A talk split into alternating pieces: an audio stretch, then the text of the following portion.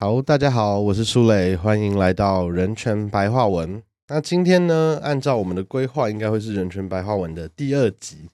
也就是我们还会停留在很上位在讨论人权这个概念跟我们的生活到底有什么关系的集数。那今天很开心邀请到一个，算是我之前工作的单位，或是我自己在做蛮多 NGO 的参与的时候的一个好朋友，也就是来自台全会的石一祥秘书长。啊，苏雷好，各位呃听众朋友，大家好，我是跆拳会的一翔，大家都叫我下巴。受到压迫的这些受害者或那些前辈，然后可能他们遭受到的那个辛苦跟压迫是很真实的那种，直接自由被剥夺，然后生命受到威胁，家人各种的磨难。那回头来看自己。呃，就只是微不足道的那些辛苦，你就会觉得好，那就继续把袖子卷起来，这样。好，一想，那我想，呃，在一开始，可不可以还是请你简单介绍一下跆拳会跟你自己在跆拳会里面扮演的角色？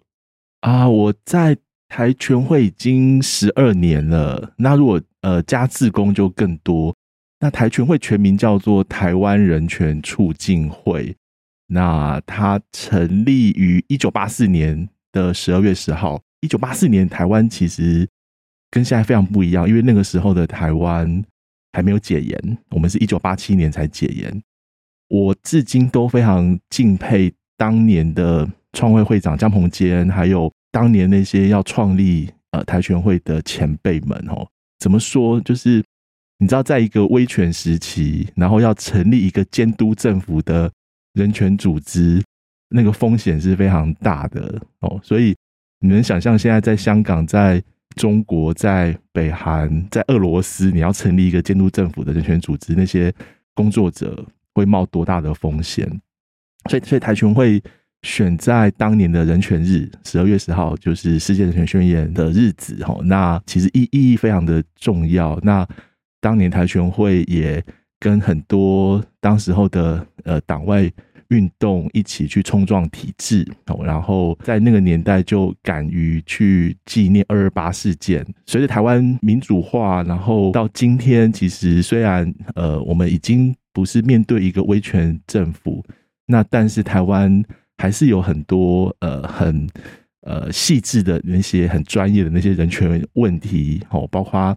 呃，台湾要不要难民法？那台湾的数位人权呃的议题啊，隐私权啊，那我自己关注的外籍移工哦，这些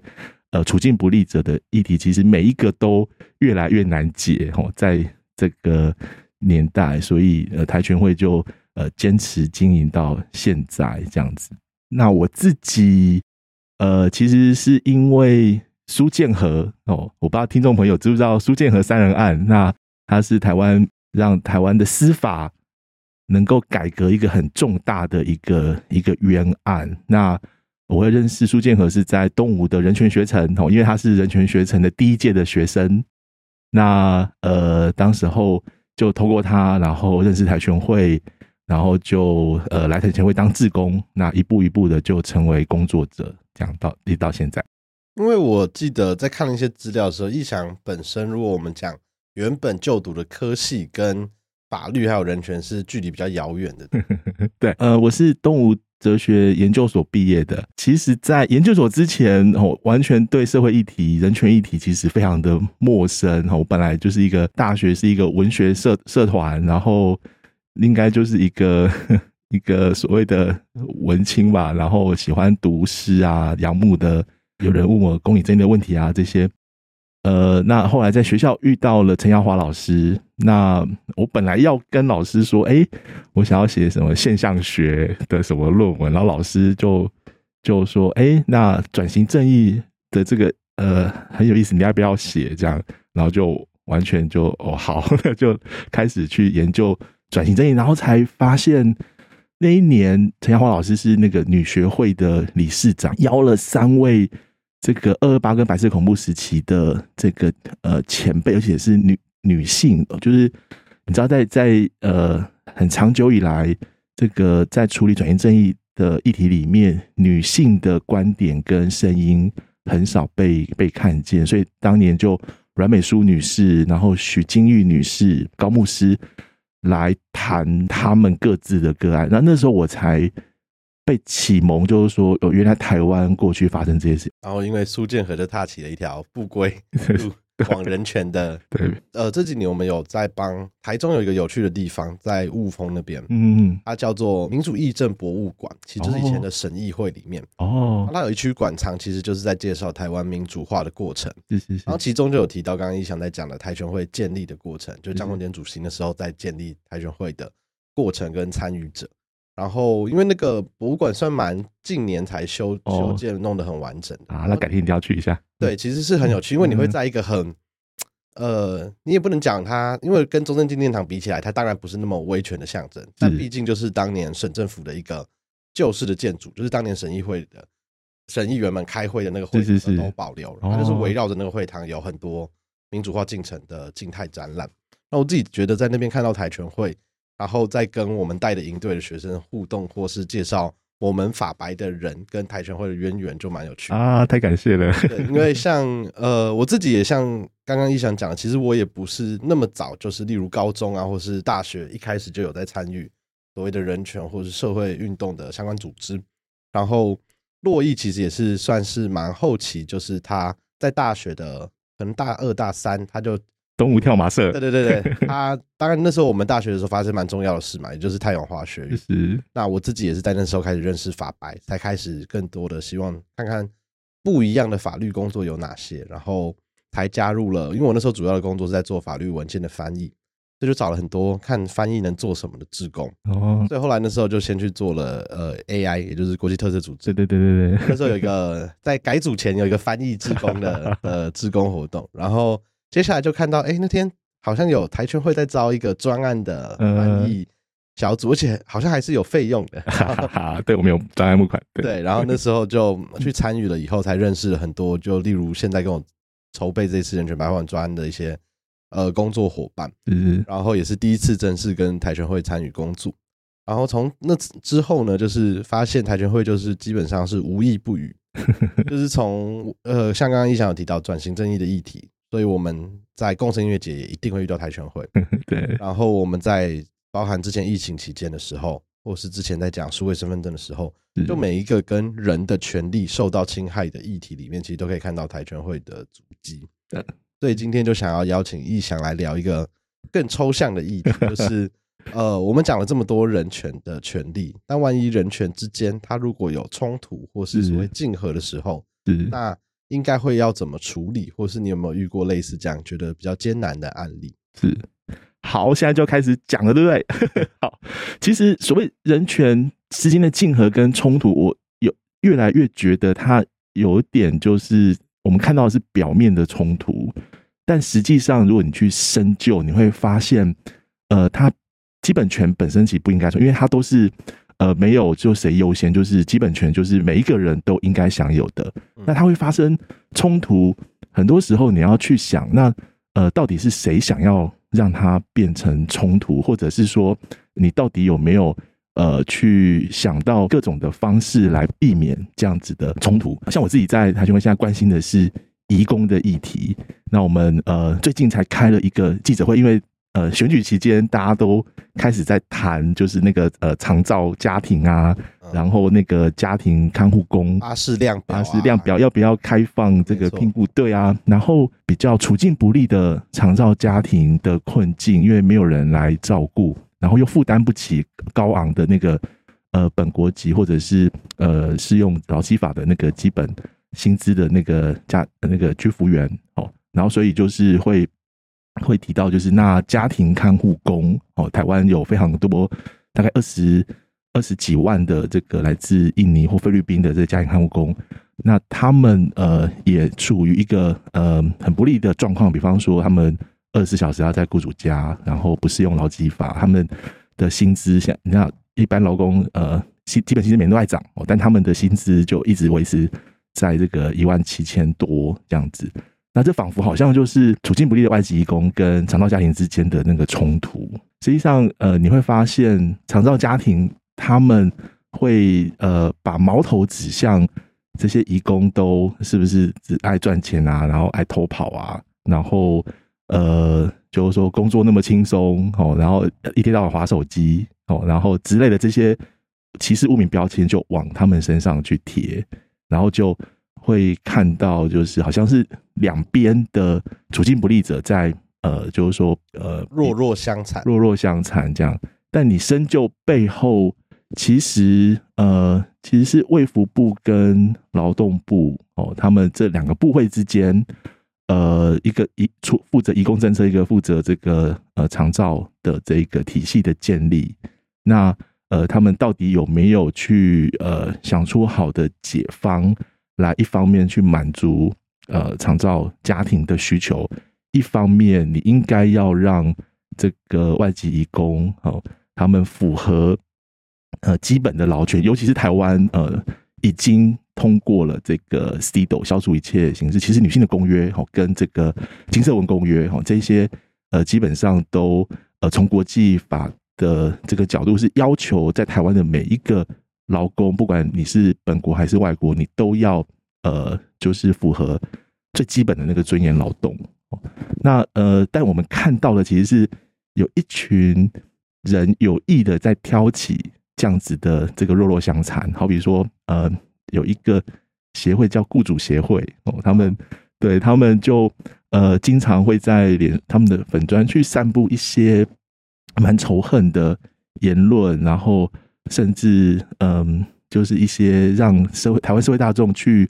去仇视、去丑化外籍移工的这些言论，这样，但他们到底是不是真的代表？每一个肠道家庭的雇主，或者是他们呃，到底背后的用意是什么？其实呃，其实是都令人很可疑的。所以呃，从这个案例，我就想要谈的就是说，呃，这个社会安全网哦，然后肠道家庭的这些长者被照顾的需求，然后呃，移工的这个人权，表面上好像我们看到的就是彼此的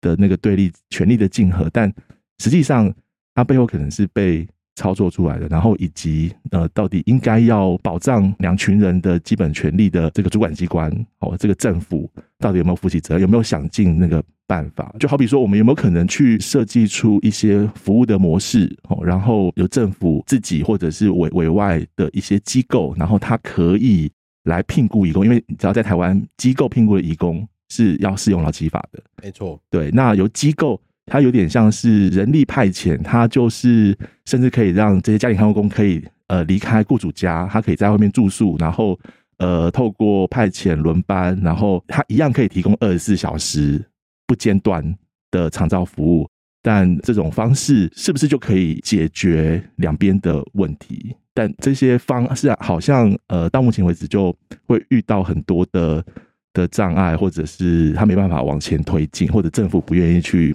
设计这些方案，这样，所以，所以我会觉得，移工跟长道家庭的这个案例，它或许是其中一种，就是表面上权力之间的竞合，但实际上它不应该如此哦。那其他的呃更多人权议题，或许我们可以从这个角度去思考。我之所以会这样想，其实是呃，我不知道听众们有没有听过一个理论，叫做那个亚洲价值论哦。他他当年其实就是被这个。嗯，中共的邓小平，或者是呃新加坡的这个李光耀，他们想要透过这种呃论述来对抗呃西方所谓自由进步的西方价值观。西方价值观，对，也就是说，我们亚洲的这个呃人权论述跟你们西方不一样啦。我们这边这么多人要先顾好呃经济发展的权利，然后才有可能去谈所谓的。呃，民主人权、那种公民政治权的保障，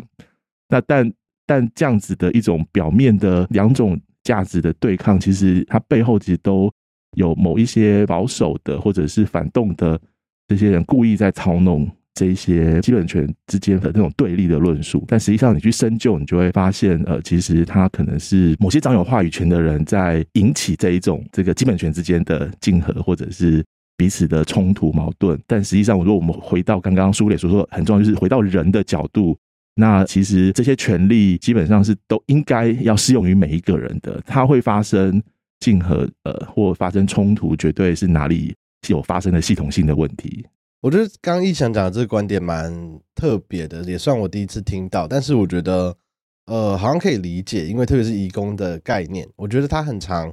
呃，不管是你从今年现在还在院线上的九枪啊，或是其实很多，像今年有一本书，就是呃，移工为什么要直播啊？对，的那本江江江雅雅琪对一个作者写的这本书里面，都可以看到，其实他们的生活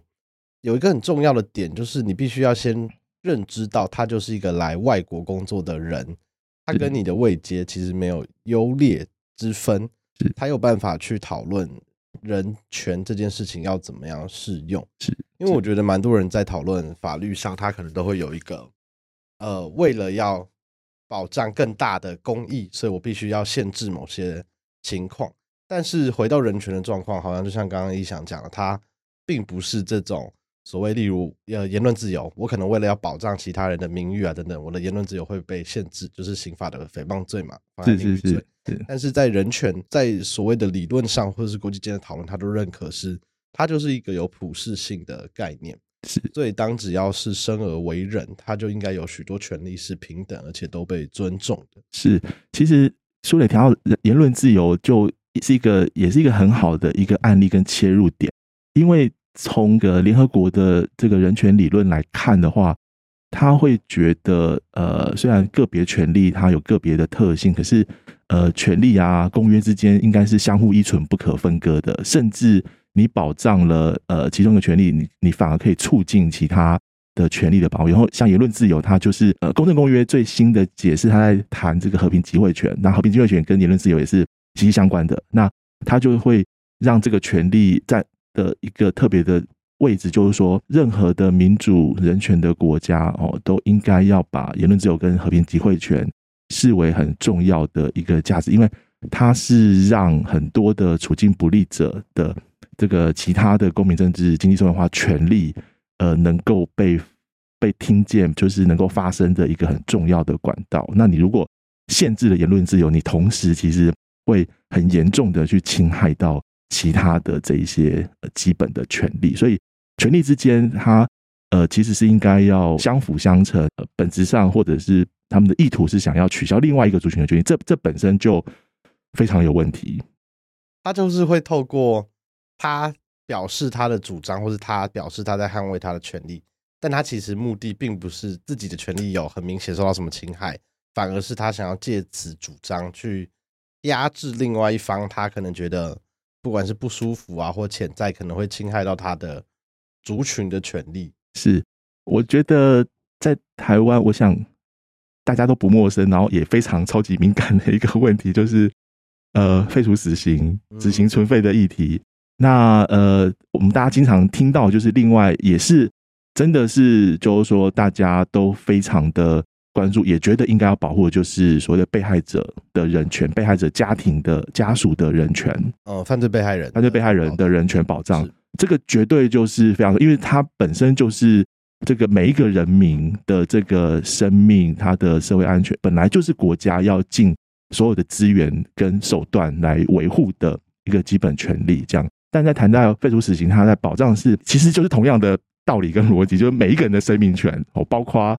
呃，这些死刑犯吼的生命权，他也应不应该被任意的剥夺？他应该呃，到底国家能不能够基于他的权利来剥夺死刑犯人的权利？这个是一个一个问题。主张被害人权利的的这一些掌有话语权的这些，可能是争论节目的某一些评论家，或者是支持死刑的这一些呃论述，试图要用犯罪被害人的权利来。攻击这个支持死刑的这个论述，到底我们没有真的认真的去想到，好，那这些犯罪被害人的需求是什么？犯罪被害者权益保障的很多相关的主权者会是在法务部那边，是，然后他们有很多的规范跟呃研讨会，或是其实连机关自己都办了很多活动。当然，你仔细去看都会发现，其实像我们的朋友心仪他们，就 Face 跟慈伟他们，其实有很多的文章啊跟论述都是在讨论。这件事情，对，只是大家很容易就会觉得说，哎，你们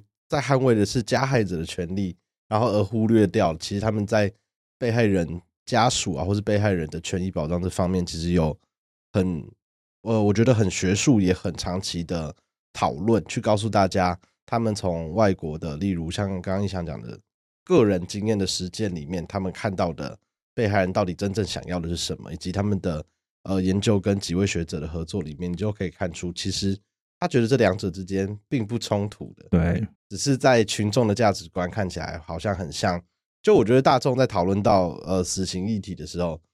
都很容易只注意到这种刑罚的唯一功能就是所谓的硬报，对，硬报论，对，就是汉谟拉比法典那一套。是，但是其实我觉得大家都忽略了，就是所谓刑法里面，我们有时候期望了它是能够达到，例如贺阻，而且那个贺阻你是真的要用数据去对应去看出来，到底这个刑罚对于降低犯罪行为发生到底有没有效？是是，但其实它依照目前各国的研究都发现，好像所谓的极刑，或是大家很爱讲的这种重刑，不一定对于犯罪，或是我觉得大部分的研究结果都说，它对于降低特别是重大犯罪的发生，并没有直接的关联性。是，就是你没办法去推论这些，例如所谓大家很害怕的呃杀人的案件发生，好了，它到底是不是因为？你的刑责太轻，或是你处罚的不够重，他才敢做这件事情。然后就很多案件里面看起来都不是这样，真的真的。可是，在沟通议题上的时候，他确实很容易像医生刚刚讲，他被呃特定的的立场或是发言，他很容易被操作成两个人权或是两个价值观的对立面。是是，贺主论一般大家很直觉的会想，就是说哦，好像呃中间很有关联。那但实际上，所谓的死刑犯人，或者是那些重大犯罪的发生，它其实背后都有很多呃很多的脉络，甚至呃像在台湾可能就是有蛮多阶级的这个问题。那在美国很严重，就是那个那个种族的那个问题。那我也想要再问一题，我猜应该是你想近年来非常熟悉，就是我们刚刚前面讲了一些。比较古典传统的生命权啊，或是外国籍人士的权益。是那这几年因为疫情，所以其实我在想，大家想到的所谓先讲权力冲突好了，或是呃某些人的他们主张他们的人权被受到限制的情况下，其实就发生在例如疫情期间他的迁徙啊，或是他的出门吃饭的自由被限制了。是是。然后当然还有很多我的隐私权，是我政府不管出了一九二二啊，跟这些。呃，在做意调的手段里面，它会不会跟我们个人的隐私有冲突？这也是我相信台全会这几年蛮关注，从数位身份证一路到现在。是，意想可不可以跟我们分享一下，就是你们怎么看待这一类？其实跟当代的科技啊，或是运用科技来想要解决某一个呃人类遇到的问题的时候，它可能潜在的另反面就是会牺牲掉另外一部分人，我们讲的人权或者我们的自由或是隐私等等。哇，这个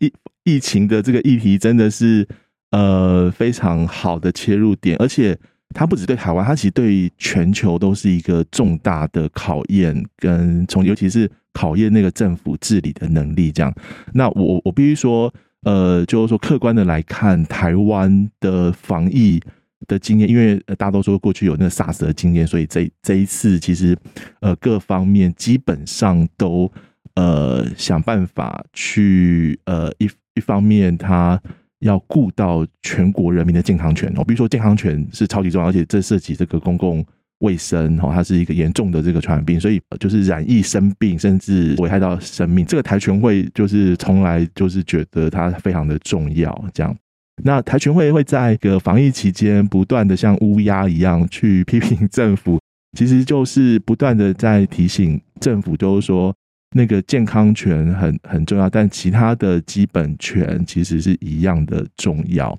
那好比说，刚刚说了提到很重要，就是那个呃隐私权跟涉及这个国家透过这些现代科技，然后想要呃以这个防疫吼来为名来监控人民的这一个手段吼，那呃我们就会从防御隐私权的角度来提醒政府，但。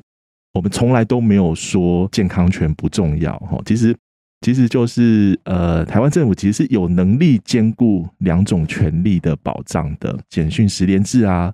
包括万华地区的那个健保卡注记啊，特别针对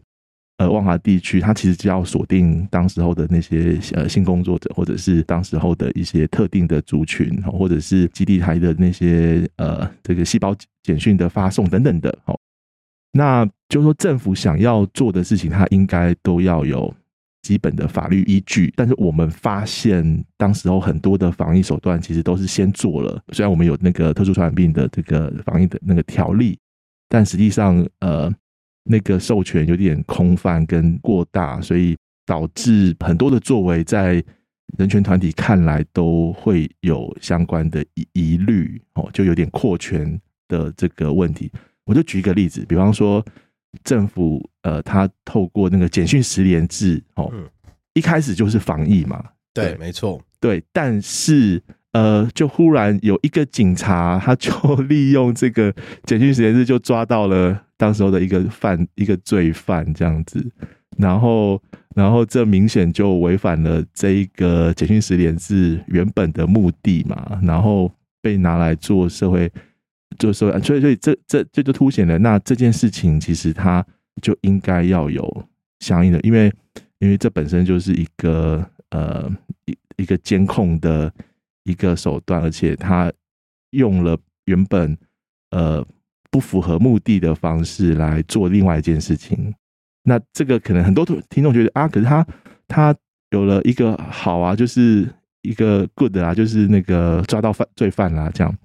但如果这样推论滑坡下去，他今天针对罪犯，那如果呃不幸的台湾呃这个选举选错人，然后我们又倒退回去，那那呃我们如果容许这样情况发生，那其实呃我们其实呃离中国或者是离很多像。一九八四那些小说，那些集权的国家其实没有什么两样，因为呃，我们容许国家在没有法律授权的情况下去对人民进行监控。他今天可以对一个小偷，明天可以对一个异议分子。那这个其实就是我们呃最担忧的事情，就是我们原本利益良善的规范啊，或者是技术，它很可能因为你开了一个很大很大很广泛的呃使用或权利授权的方式，它很可能就会更高的几率有。被滥用，或是被政府或是所谓的公权力做不当使用的可能性，是是。我自己觉得，易翔刚刚讲那个乌鸦的角色蛮好的，因为我觉得那时候大家其实都在疫情当下，然后特别是前期都是哦防范的很完善的状况之下，就很像一个逆风的角色，然后一直在跟大家讲，哎，这个我觉得好像有点太超过了，或是有些问题。但我觉得这样的讨论好像。其实就蛮符合我们对于所谓的人权组织啊，或者 NGO 的想象，就是在大多数人可能没有注意到，或是他们觉得，呃，例如有些急迫状况，像啊疫情嘛，我忍一下没关系的时候，有一个组织能够设定所谓的呃人权指标。我指的这边讲的不是那么学术的东西，但是像呃我印象中在资料里面，意向跟台全会的同仁其实一直有提到，就是。不是不能做这件事情，对。但是你拿了哪些资料，跟你的界限在哪边，应该有更明确的说法，是，或是要更明确的让民众知道他到底有哪些内容是有被呃透过传简讯这个过程收集走啊，或是有哪个资料被被拿拿去做什么使用，这些过程中呃要符合所谓的比例原则啊，就是我们要注意它不能过度的侵害使用等等，它好像就是能够担当一个。某种监督者的角色是，这就是我们的工作。对，那我也想问，就是呃，一想对你自己或是台拳会的工作来讲，我们刚刚讲了一个比较具体的案例，但是回到更抽象的讨论来说，你自己会怎么看待所谓的人权，或是你自己其实参与了很多我们在讲的公约、国家报告审查，那你觉得这些广义的国际人权法，它有什么样的特色，或是它跟？我们看到的这些公约跟国家国内的法律，他们之间到底会有什么样的关联性？哦，哇，这个这个问题很大，但很其实非常的重要。呃，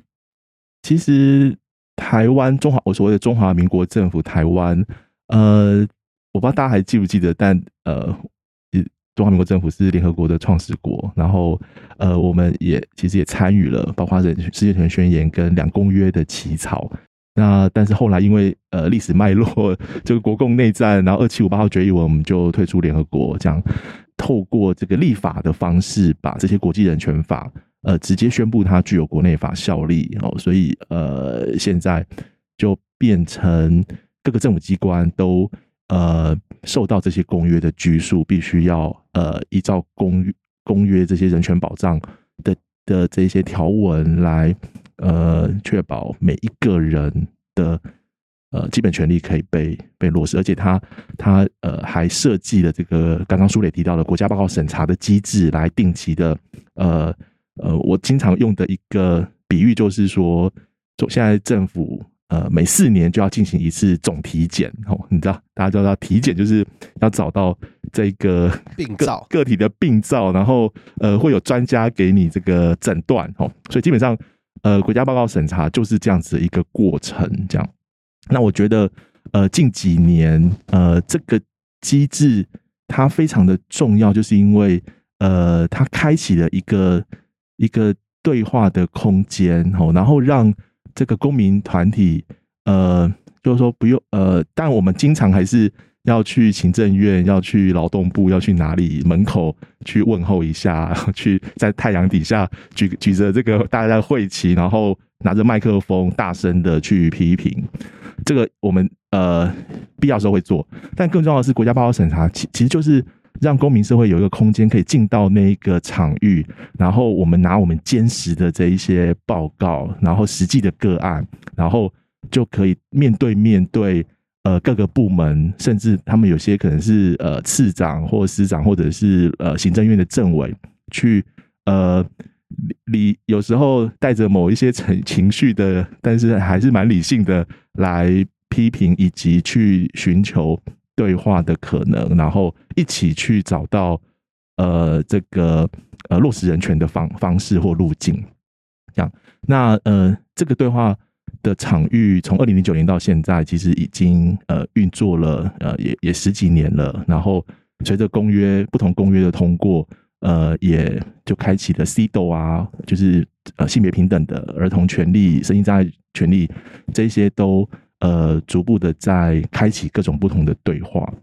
那呃也必须说有一些还蛮有效，但但有有一些呃可能涉及高。政治高层的决策或敏感哦，就是政府不敢动的这些议题，它确实很困难。那呃，但是过程中有有一些呃，也有一些成蛮，就是说蛮成功的一些案例，就让台湾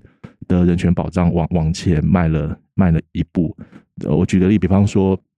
呃，敏感的可能。死刑存废，或者是居住权，哦，就是这些呃涉及到土地征收哦这些庞大利益哦的这个时候，行行政部门他甚至不惜的对国际审查委员说谎哦，就是呃，曾就是最近我们的这个内政部就敢对审查委员说，近五年台湾完全没有破千的这个问题，这样就他们敢这样说谎，但但其他有一些案例哦就。呃，好，比方说像精神卫生法的修法，它其实就是呃，让我们看到呃，这个就真的社会安全网跟社会心理的这个社区支持的资源哦，真的是呃很重要的这个问题，所以我们必须要透过修法来呃拓展整个这个心理卫生社社区支持的这个资源。那它也真的在发生当中，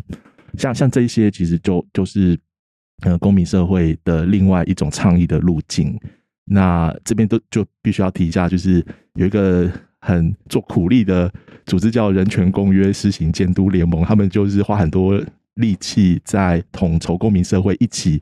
来打这个其实有点门槛，但是很重要的这个战役哦，因为那个就是真的可以公民社会 NGO 就包括一些个案受害者直接呃跟公部门对话，那那这些对话都是非常重要的。因为刚介绍一下易翔提到的这个人约盟啊，人约盟，我觉得他对于我们呃，虽然法白不是非营利组织啦，或是我自己个人，我我任职的单位就不是非营利组织，但是我觉得我们在做人权议题的题目的时候，人员盟的角色很特别。我自己觉得有时候他们很像大脑啊，对，或是一个框架的提供者，因为大家要知道，你看，像刚刚一想今天这一集，其实，呃，他让我的主持很轻松，因为他有很多实力跟 权力的案例可以分享。但其实你看他讲，今天有提到移民啊，今天有提到健康权、隐私权，然后刚刚也有小小的讲到居住权这些，它其实都是个别单一很多不同的权利。它甚至在国际公约人权法里面，它可能对应到的会是。横跨两个公约的权利，就它可能会有金色文公约，但同时又有呃，不管是 ICER，我们消除一切种族歧视的公约，或者是 CEDAW，就是跟妇女歧视消除有关的公约等等的。所以人约盟在台湾许多国家报告审查或是人权议题的讨论上，它都会协助在关注特定权利议题的其他 NGO，去告诉他们你怎么用国际人权法的标准，跟怎么样从这些标准里面去延伸到我国的国内法。哪些法律是应该要修正，或是我们在国家报告里面要怎么样参与提出来这个方向，让政府能够知道，哦，这其实是符合国际的指标，对台湾的形象，或是对国国的人民是好的。是是，就很感谢两位黄老师，真的两位台湾公民社会的大脑，或者呃，听说应该就是一个智库这样。对，没错。那呃，我我我自己也觉得，刚刚意向提到的那些题目，也会是。呃，或是那些人权法在国内怎么样做到，也是大家很关注的。因为像我觉得精神卫生法这个，确实是这几个月来，我觉得大家蛮振奋的。是我简短补充一下，就是它最我觉得大家很关注的一点，应该就是所谓的非自愿性的强制治疗。嗯，它有很多相关的措施。这些以前我们在想，你想象就是我是一个生病的人，但是我被强制要去被被住院啊，或是我会有很多可能更进一步的是。呃，这个当然这是修法可能没有直接解决啊，就是有人在讲我在住呃精神疾病治疗机构的里面，我有没有资讯的使用对手机通信权？对对对对。然后这个东西，我觉得当然还没有修正到，但是前面那个讲的非自愿的强制治疗这些部分，其实为什么我们会一直很希望这种卫生法修正，是因为除了我们讲到的，它这个我们要建立一个社区安全网，有更多的处遇方式以外，这些不。我原本是有疾病或是身心障碍状况的人，当我被强制的限制自由的时候，其实依照国际人权的公约标准，它很有可能是违反酷刑公约的标准，是就是非自愿被剥夺人身自由，但你又没有提供他治愈的可能性的指标的时候，其实是会违反呃我们所谓的 CAT，就是很可爱的 CAT 酷刑公约里面的一些苏磊的 T 恤就穿了一个很可爱的猫，对。所以我觉得，当一般来讲，我们讨论到人权法的时候，我们很容易觉得它是一个很遥远、很上位的概念。但其实，透过刚刚呃有台全会啊、有人员盟这样的组织，在适用例如国家审查这样的机制的时候，慢慢把这些东西落实到我国国内法里面，它修法以后彰显的一些价值传递跟真实的措施改变，其实。就会让大家越来越有感，是是是，对。那也想要顺着这一题，就是意想，如果以你自己来讲，或者台拳会来讲，接下来你自己觉得还有没有什么样的，例如国内法或者什么样的权利，你觉得是非常迫切，就是我们应该要赶快修正，才能够对应到国际呃，或是大家关注人权的组织对于这个人权指标的要求或期望。啊，谢谢苏磊。呃，这个问题，那让台军会有机会再来推广一个政府可能不爱，但实际上，呃，个案数也很少，但超级重要的，其实就是这个难民法这个很重要的这个呃法律的通过。其实，呃，台湾不像欧洲哈，就是那个俄俄乌战争发生之后，呃，我们看到这个整个。欧洲各国，欧盟就用了很大的力气跟资源来接住呃这么多的这个乌克兰难民，这样那更不用说呃之前的来自叙利亚、土耳其或来自这个呃非洲哈，这是各种的这个难民。那呃，我想整个欧洲，它在在二战背负着这个呃对于犹太人的这个种族屠杀，他们现在在整个欧盟建立很完善的这个。人权机制，包括呃，这个欧洲人权宪章，他们甚至有欧洲人权法院哦，在在尽可能的去确保整个这个欧盟各国对于人权的落实，这样。那但台湾是一个岛国，所以我们呃呃没有大批的这种难民潮进来，可是台湾还是有不少的难民或寻求庇护者哦，就是会觉得台湾是印太地区一个自由民主人权国家，那他们是。台湾是不是就会对难民很友善？这样，但实际上，呃，我们看到，嗯，台湾因为没有这个难民法制，所以导致很多在这种错误印象来到台湾的这些难民跟寻求庇护者，呃，就会面临生活的困境，哦，或者是他们整个人就会被卡在台湾，哦，就是无法回去自己的母国，要前往第三地，可能也都会遇到各种的困难。那所以这这就是一个一个活生生的人，哦，在台湾因为缺少一个机制，然后。呃，导致基本生存哦，人性尊严的这个权利就会陷入困境。我比如说，就是台湾政府为什么不喜欢呢？其实是因为台湾因为跟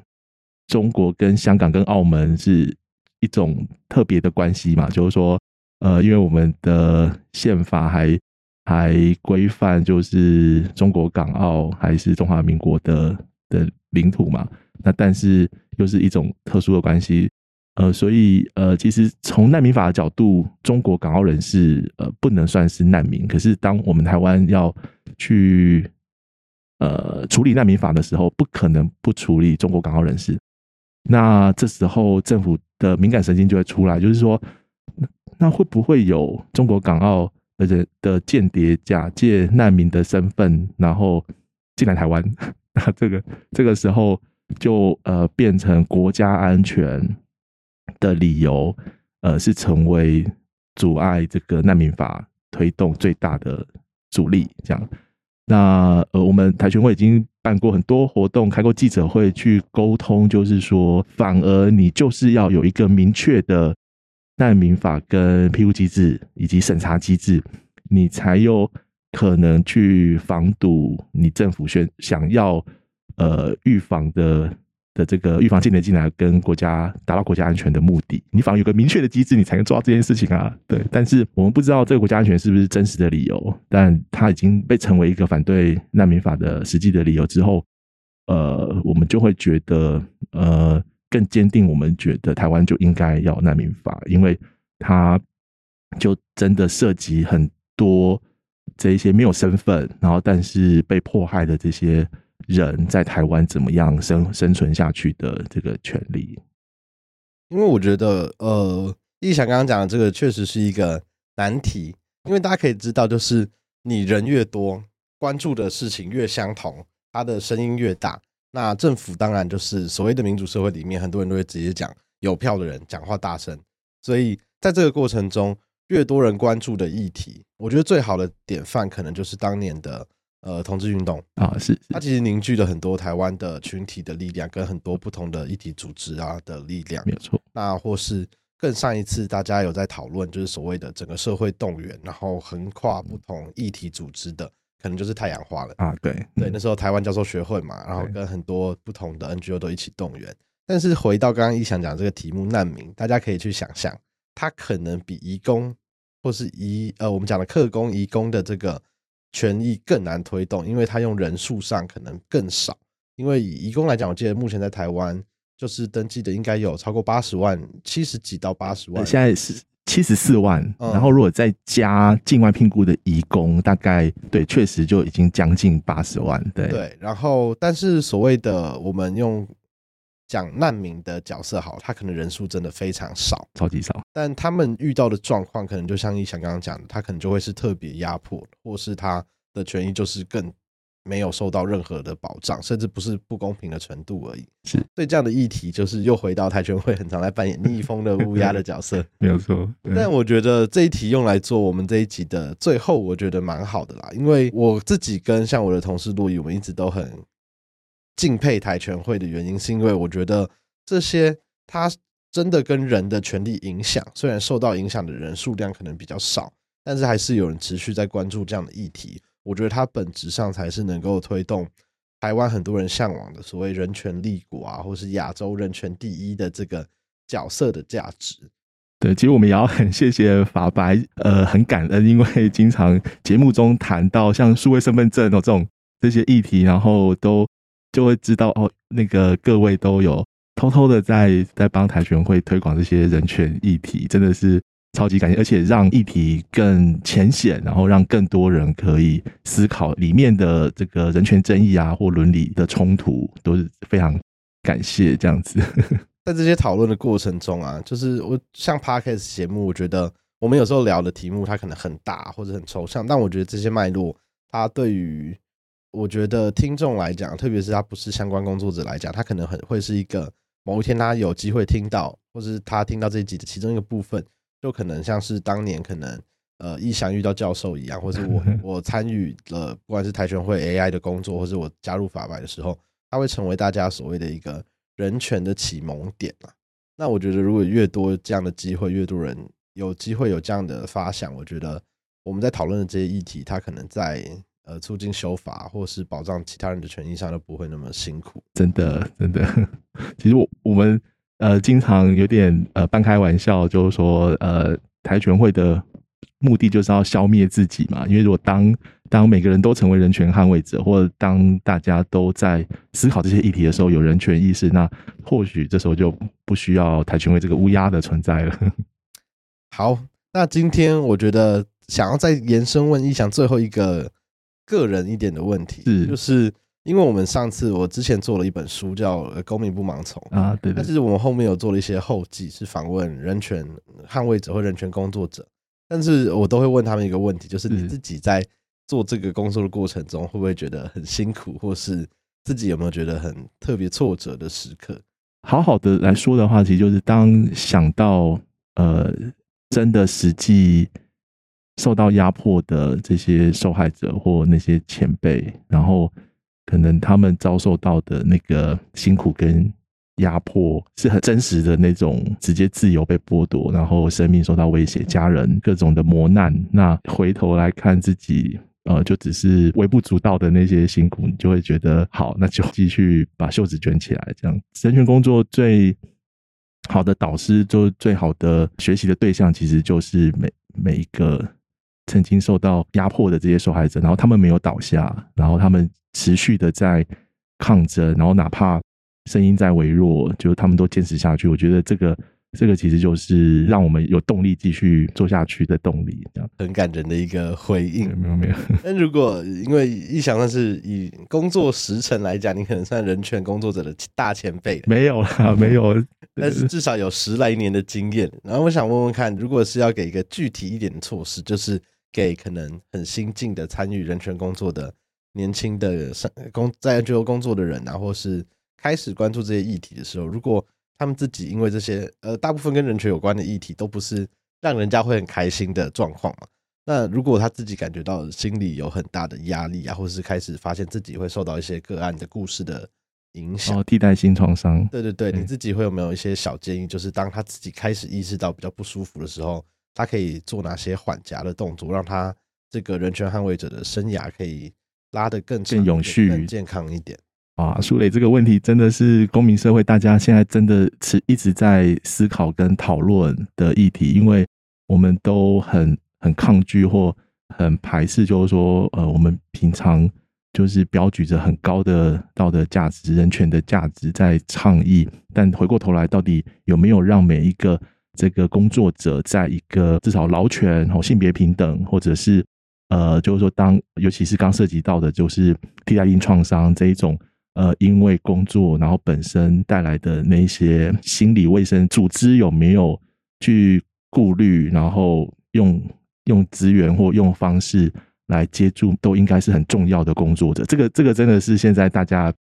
有看到很不好的案例，然后想办法。呃，去去做这样，每一个新进的工作者，其实就是台湾公民社会往前的一个，就是每一个都是很重要的那个动力。那呃，每一个组织其实都呃，应该要让每一个愿意投入公民社会工作的每每一个人都能够呃，把这个工作当做一个置业哦，他。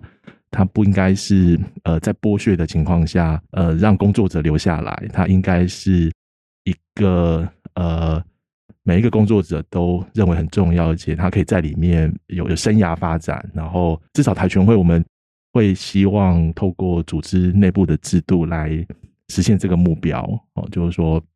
呃虽然我们资源很有限，但我们呃至少要符合相关的法规，然后尽可能的在有限的条件下。让工作者待遇优于劳基法等等的。就是听众如果呃不一定要支持台全会，但是如果你对某个议题有兴兴趣的话，不妨就呃去 Google 收集相关议题的组织，然后用用你呃可能的方式来支持这些呃 NGO。那呃那台湾呃就应该公民社会就会更健全，这样。好，那最后这些小 tips 就当我们每一集访问完以后，我希望我有机会把它整理成一个手册，发给各个人权捍卫者们。谢谢。那就很感谢意想，就是最后也是希望，如果有一些在呃一样在组织工作的人，然后是你单纯对这个议题有兴趣，但你不确定你自己能够能不能够负荷得了这个过程呢，也欢迎大家可以听完这一系列节目，你可能会更了解。大家在关注的人权议题以及人权工作，它实际的面貌是什么样子？谢谢苏磊，谢谢法白。好，那我们人权白话文就到这边，谢谢大家，拜拜，拜拜。